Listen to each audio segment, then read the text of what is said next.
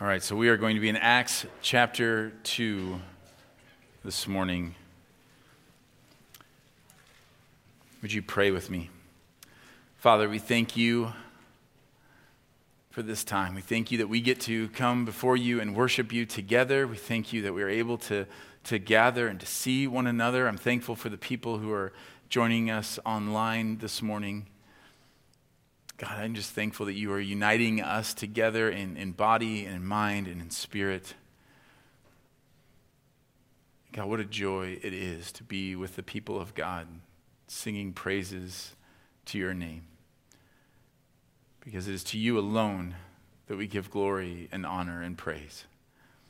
And so we want to do that during this time as well. Help my words, let my words be faithful Holy Spirit, would you fill this place, move in our hearts, and bring about change that brings awe and wonder and amazes and bewilders the world, and let many people turn to you because of the testimony of our changed lives. Pray this in Jesus' name in the power of the Holy Spirit. Amen.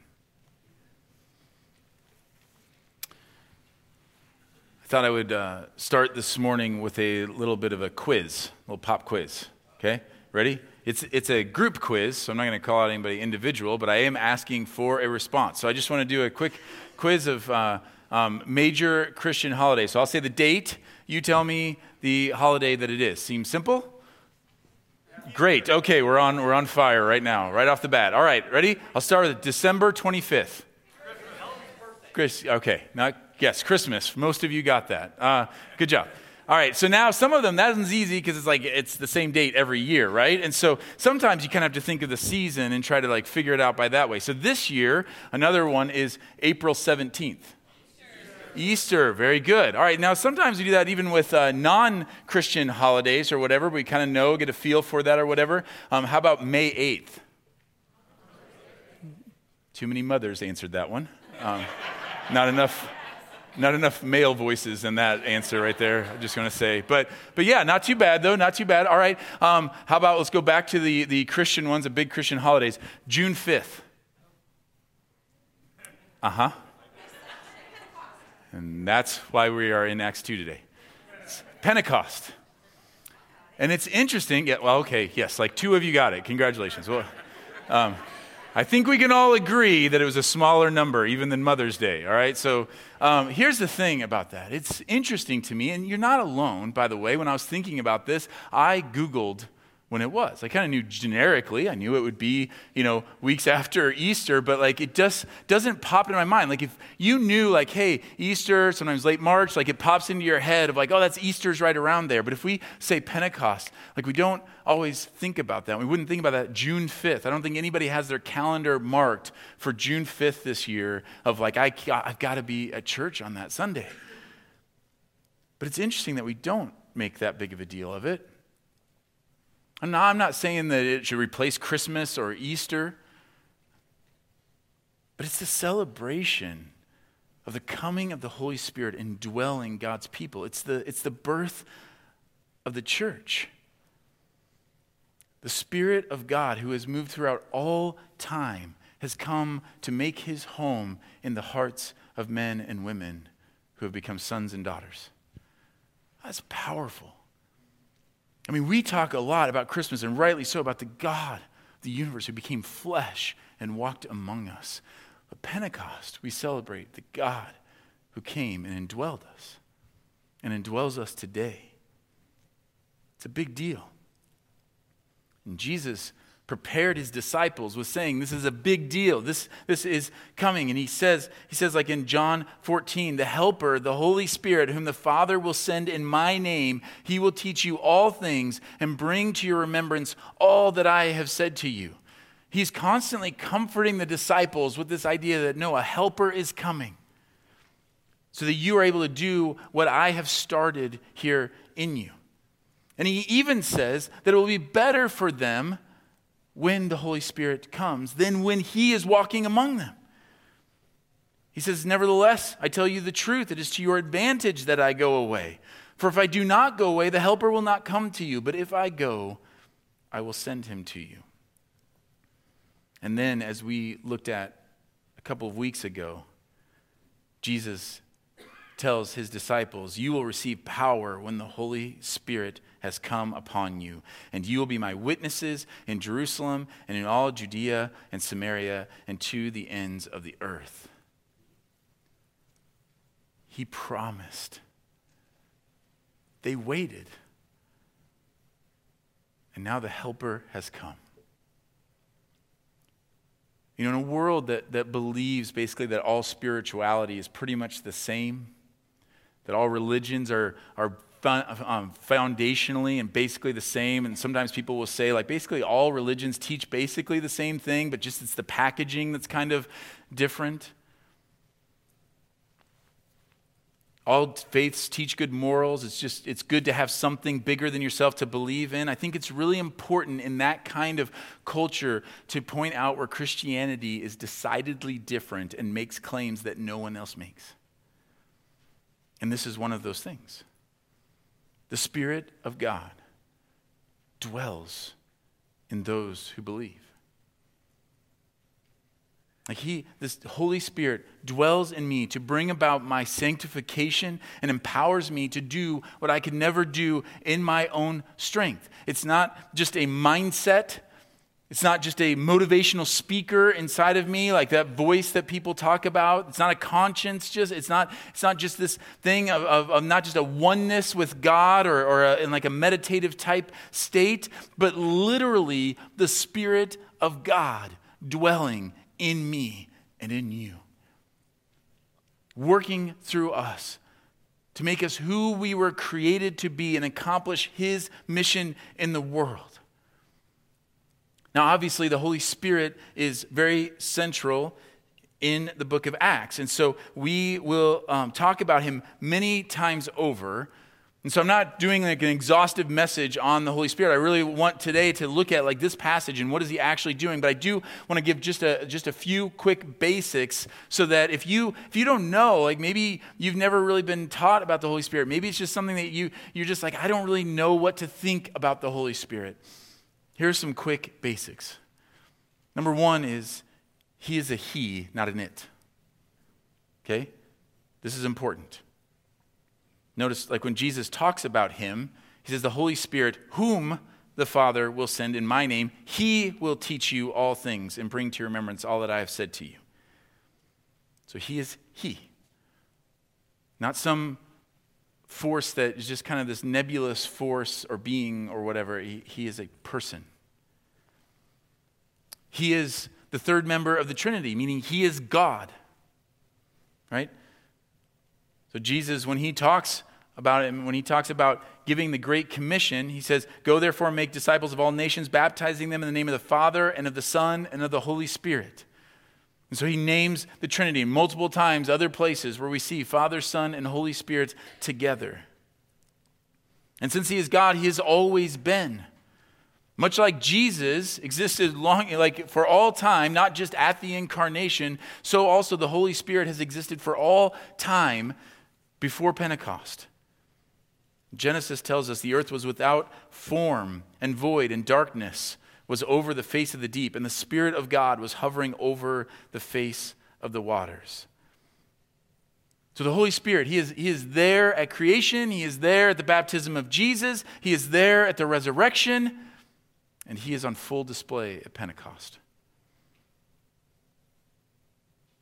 And then finally, He indwells all believers, testifying on your behalf and sealing you as, as belonging to God. Paul says it this way in Romans 8. He says, But if Christ is in you, although the body is dead because of sin, the spirit is life because of righteousness.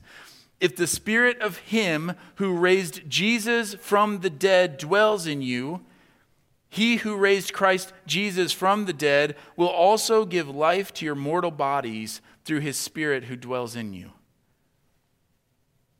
You think about that. So see how he separated? He's saying the, the spirit who raised Jesus from the dead. So it's not just like just this kind of like, well, just the spirit of Jesus. Like this is a Holy Spirit. The Spirit raised Jesus from the dead. He says, now that same spirit dwells in you. He says, The Spirit Himself bears witness with our spirit that we are children of God. And so there we see the separation. It's not just our inner spirit or just our inner being, our inner thoughts or anything like that. This is the Holy Spirit, Spirit of God, who has come to dwell in me. And we are meant to seek Him and to listen to Him and obey Him. We're meant to talk to Him and hear from Him.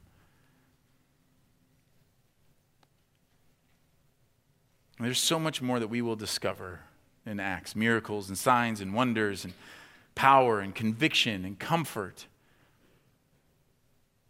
But that's a start for now. So, Acts 2. When the day of Pentecost arrived, they were all together in one place. So I want to do just a quick sidebar here of how, how they sought him. So I said we were meant to seek him and listen to him and obey him. And the first question I always get when I'm leading, you know, telling people, like discipling them and trying to teach them how to follow Jesus, we talk about listening to the Holy Spirit. And, and the number one question is, uh, how do you know? How do you listen to him? There's so much that we could say on this, but, but what I want to draw is just from this passage in Acts and say, how did they seek him? They sought him in community and in prayer. Like most of our examples in Acts of people seeking the Holy Spirit are in community. And this happens, you guys all have experience of this. If you've been a part of the church very long, if you've been following Jesus, you've all had this kind of moment. Often it will happen in sermons. And I'll, I'll preach something from God's word and hopefully, like by the power of the Holy Spirit, and the Holy Spirit dwelling in you says amen. And you may shout it out loud. Or you might say, you, you hear a sermon from, from someone that you say, that, that feels like that was made just for me. Like there's something so powerful about that. And, and I've said this before, but it's not me. It's not Robbie. It's not Jeff. It's not anybody. It's not any pastor you've ever had or preacher. It's not them. The power that comes from preaching is only through the power of the Holy Spirit, convicting and bringing about change and encouragement and building up. And so we need to import, it's important to learn to discern his voice, but why community plays such an important role in it. Because there are times where, where I've listened to a sermon and I've thought, like the first thought in my head is like, ah, that, that can't be right. You ever felt that way? Listen to a sermon? Ah, that can't be right. I didn't know nobody, nobody wants to say that here. Yeah. You've told me, I know. And so I get it. But this is why, like, th- th- that isn't, like, when I'm listening to that, that could be the Holy Spirit in me, or it may not be.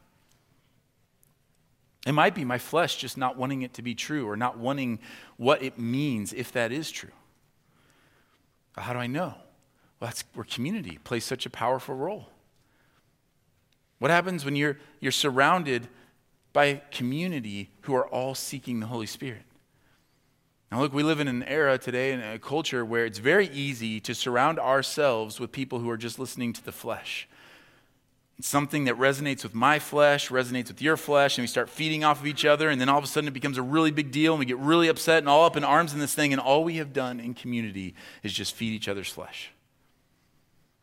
But when you're in a group of people who are saying, Look, I want to seek the Holy Spirit, I want to follow Jesus. I'm going to mess up and I'm not going to, like, my flesh is still coming in here, but together we're going to do that together and figure that out. Well, that's powerful. When you find people who are listening to the Spirit of God, you will know them by their fruit. We talk about this. They are, uh, they are humble, they are kind, they are gentle, they are loving. They will acknowledge their own sin and strive to follow Jesus more closely. They will not have all the answers. And then we can bounce that off of each other and say, hey, I, I, I heard this or I read this and I'm trying to wrestle with this. Like I'm trying to discern if this is the Spirit of God or if this is just like my own flesh coming up. And then a group of people say, like, let's pray about that together. And oh, I heard that same thing, and, and this is what I heard in that. And now you got like several people all going and, and pursuing the Holy Spirit. And He is good to fall on us. So, what do we see him actually do here? As they're seeking him, what do we see him do in this passage? Acts 2, verse 2, he says, And suddenly there came from heaven a sound like a mighty rushing wind, and it filled the entire house where they were sitting. And divided tongues as a fire appeared to them and rested on each one of them. And they were all filled with the Holy Spirit and began to speak in other tongues as the Spirit gave them utterance. So Jesus said, You will receive power when the Holy Spirit comes to you. And here the Holy Spirit has come to them in power. Mighty rushing wind. Tongues as of fire resting on each one of them. And they all start speaking in different languages. And at this point, we don't quite see the fruit of it yet, but this is the point where we see a major change in the disciples. The Spirit comes upon them empowered, just like Jesus promised, and they are never the same again. Think about it. Up to this point, think about their interactions as Jesus was arrested and crucified. Think about their interactions with Jesus after the resurrection.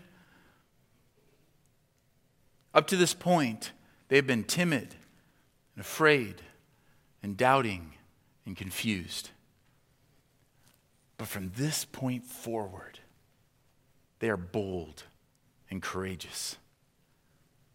Up to this point, they are constantly stumbling over themselves and their own ideas about the kingdom of God and constantly uttering things that are just way off base.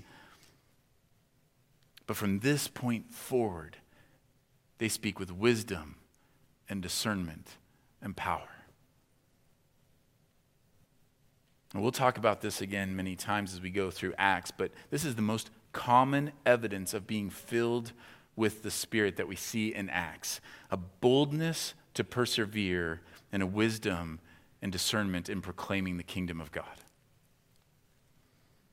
It's not the same thing. Like when we think about spirit empowered boldness, it's not the same thing as, as worldly, modern day kind of bravado and arrogance or intimidation or just plain being a jerk.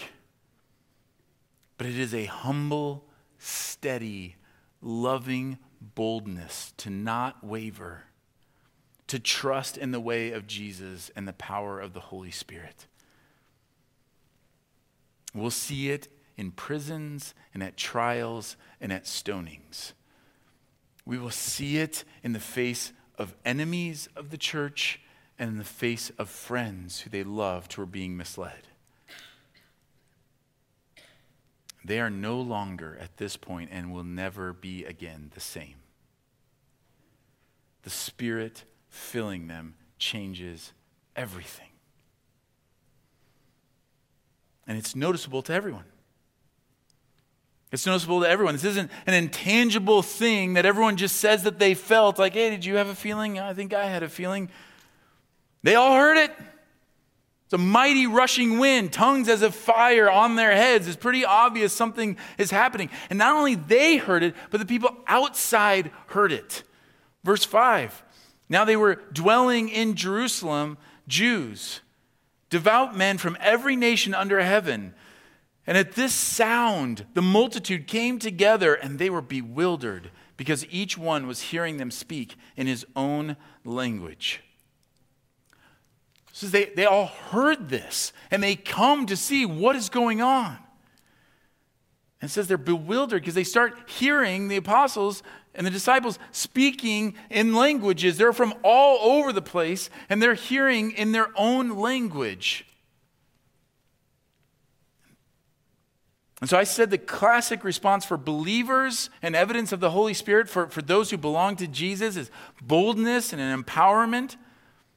Well, here we see the classic response to the Holy Spirit of those who don't know Jesus, who don't yet belong to Him. And it is amazement and bewilderment. It says they were bewildered as they heard the language in their own tongues. And in verse 7 it says, And they were amazed and astonished, saying, Are not all these who are speaking Galileans? How is it that we hear each of us in his own native language? We'll see this refrain over and over again that when the Holy Spirit moves, people are amazed and bewildered. And what's their response to this amazement and bewilderment? We'll skip down to verse 12. All were amazed and perplexed, saying to one another, What does this mean? But others, mocking, said, They are filled with new wine. So, what we see here is that that amazement and bewilderment typically produces one of two responses. It will make some people investigate and ask questions and seek, and others will mock. You notice any similarities with Jesus? Right? Don't forget, Acts is written by Luke. It's a sequel to his gospel. And Luke writes when Jesus was 12 and he was in the temple, says all who heard him were amazed at his understanding and his answers. In Luke 4 says he went down to Capernaum, a city of Galilee, and he was teaching them on the Sabbath, and they were astonished at his teaching, for his word possessed authority. In Luke 7, it says, Those who were at a table with him began saying among themselves, Who is this who even forgives sins? So there's this amazement and this wonderment and this astonishment. And so they're asking questions, and some sought answers and followed him. And I think Luke is drawing this connection the response to the teachings and the healings of ministry of Jesus is, is amazement, it is awe, it's astonishment, it's bewilderment. And when Jesus amazed people with his healing or bewildered them with his teaching, some did ask questions. Some said, Who, who is this? You see the disciples that when they start following him, they often are like, I don't really know what's going on, but I know you are holy. I know you are of God. But others mocked and belittled. we see that all the way to the cross. And the people stood by watching, but the ruler scoffed at him, saying, He saved others, let him save himself. If he is the Christ of God, his chosen one, soldiers also mocked him, coming up and offering him sour wine and saying, If, if you are the king of the Jews, save yourselves. They mock or they seek. That continues on today. And continues with the Holy Spirit in Acts. They are amazed, they are bewildered, and they are astonished, and some will seek, and some will mock. And by the way, this is an interesting turning point again for the disciples. Not only are they now empowered, but they now find themselves as the subject of the mocking. Right? Or the object. I'm not an English major they're mocked. And up until this point, they could hide behind Jesus because up until this point, right, like they're following Jesus and they're kind of associated, and people would look at them and think they were kind of foolish for buying into it. But the mocking and the vitriol and everything was saved for Jesus. But now it's them. They are the ones in the crosshairs and in the spotlight. There were moments before where Jesus took the brunt of it, but now it's them, indwelled by the Spirit and they boldly walk into it. They don't return the mocking with mocking, but with the gospel.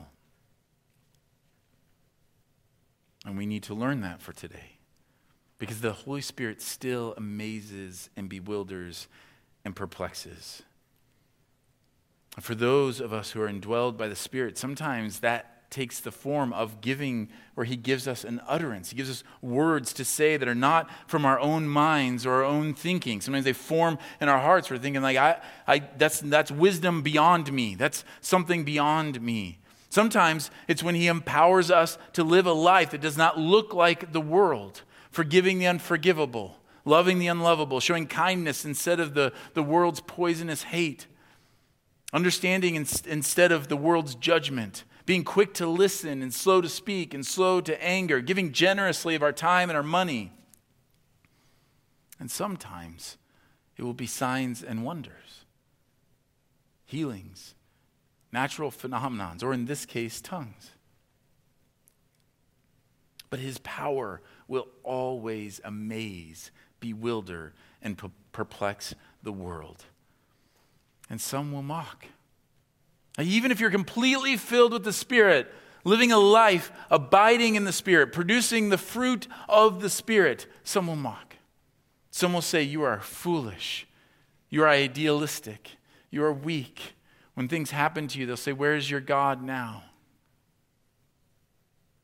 But others will say, What does this mean?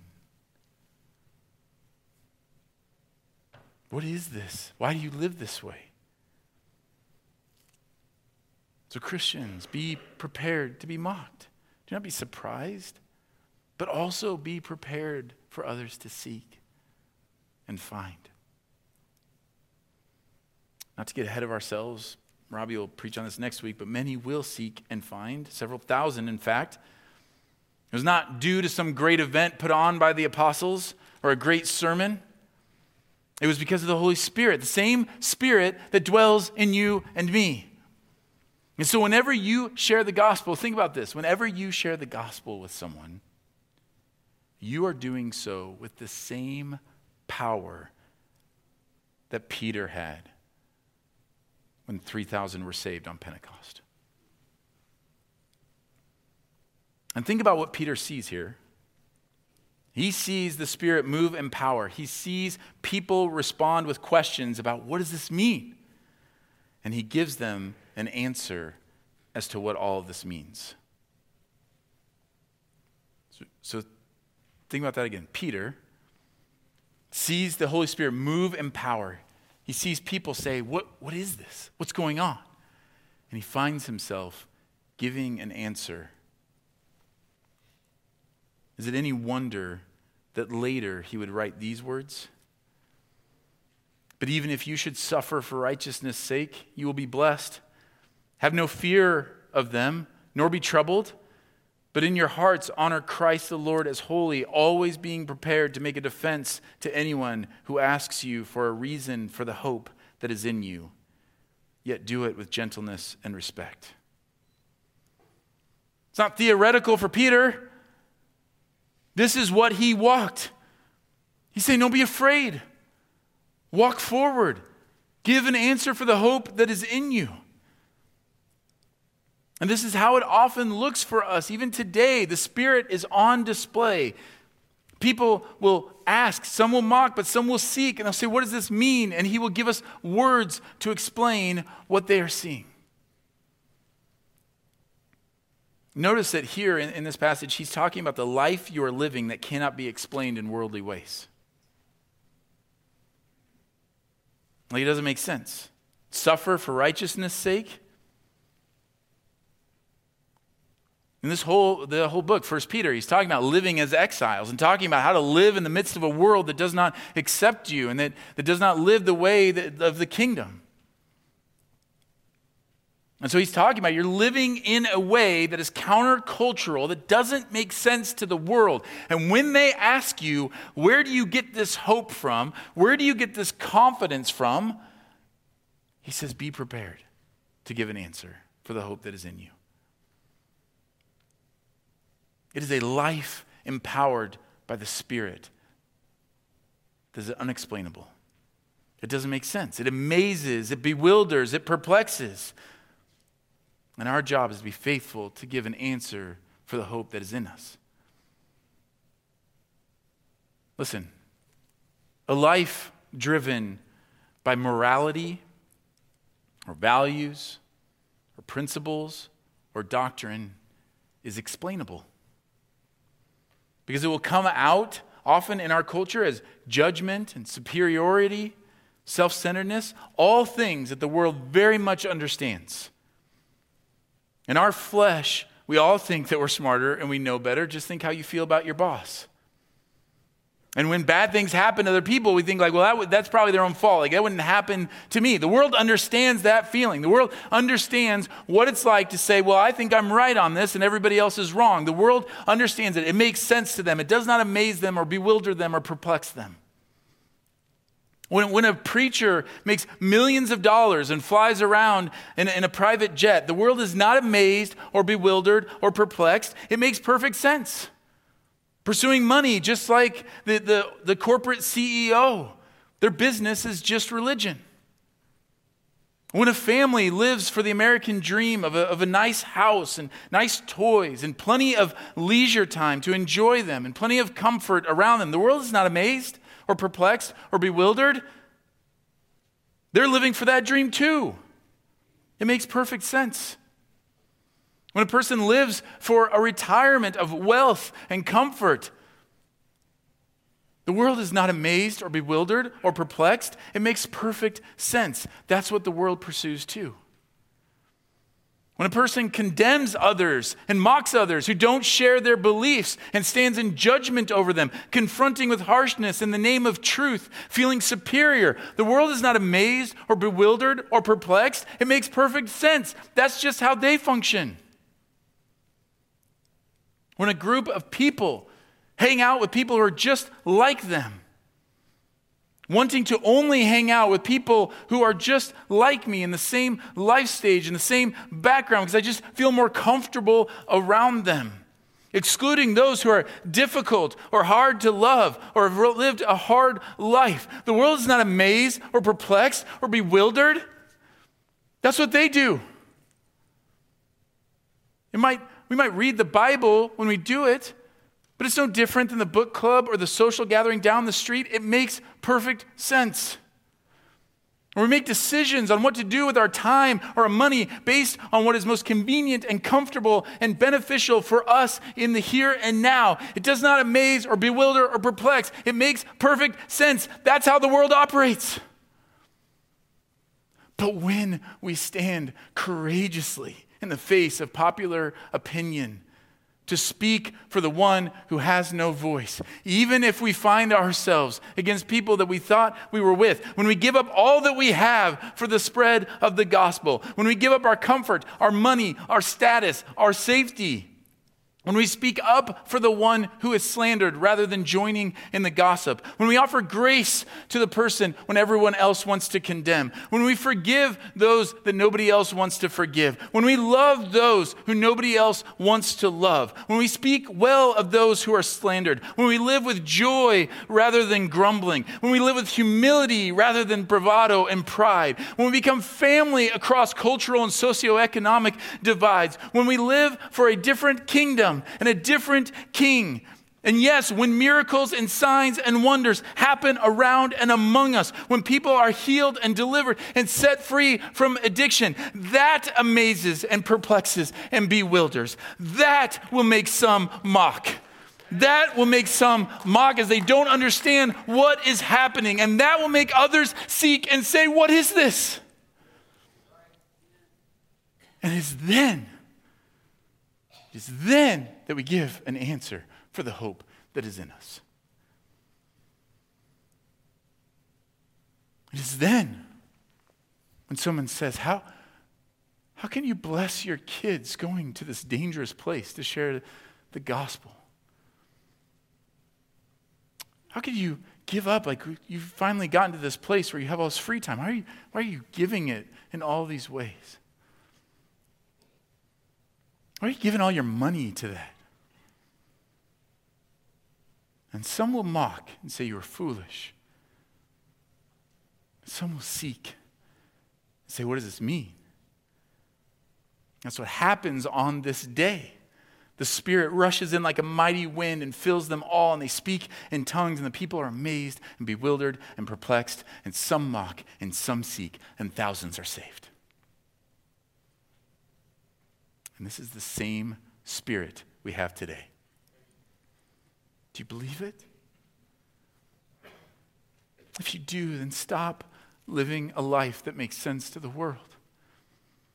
And if you've been here long enough, you know that the preparation of the sermon was preaching to my own heart as I just keep like wanting to press forward and then keep being drawn away by things that would give me comfort, things that would give me safety, But that is not the power of the Holy Spirit. Ask the Holy Spirit to do things in you and through you that will amaze and perplex and bewilder, and then prepare to give an answer for the hope that is in you with gentleness and respect. And if you're here listening to this and you are not a follower of Jesus, the choice is the same for you. You hear these things. And if you just allow yourself to go there and say, well, what if that is true? What if that is like everything the Bible claims? If, the, if what the Bible claims is true, then it is truly amazing. And the question is one option is to mock. What will you do with that? One option is to mock, and that, that can be done quietly or loudly. I've known so many in my life, I've shared the gospel with so many very polite mockers. They don't, they don't want me to feel badly about it. They're not mean people. They don't, they don't mean any disrespect at all. They just quietly to themselves say, that's foolishness. How can somebody, I've had somebody say to me, how can someone so intelligent believe something so foolish? I thought it was gracious of them to call me intelligent. I know that was what some of you were thinking. And that's okay.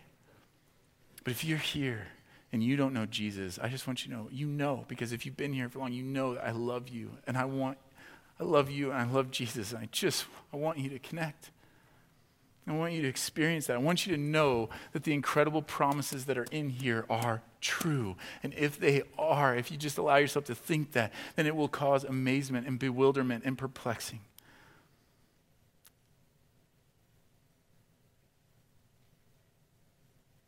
And if you ask, what does this mean? And seek, you will find. The door will be open for you. And when you find, you will be empowered by the Holy Spirit. And nothing will ever be the same. Let's pray. Father, we desperately need you. Holy Spirit, we need you to come and to fill us Memorizing doctrines in our mind is not enough. Yes, we love the truth of your word and we love those doctrines because of what they say about you and how we can know you and love you and we want to know you truly. But that will not bring about change in us.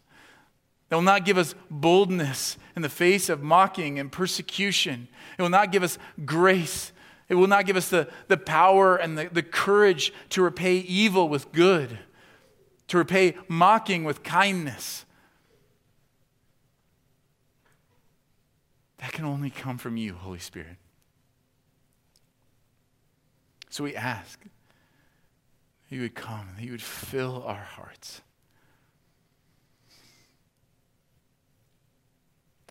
That you would change us we know, God, that as, as we go through this life, empowered by the Holy Spirit, we stumble, we fall, our flesh, our own voices get louder. But, Holy Spirit, would you just get louder and louder and louder in our hearts? We know you are the steady voice. Give us discernment to hear and to obey, to trust you.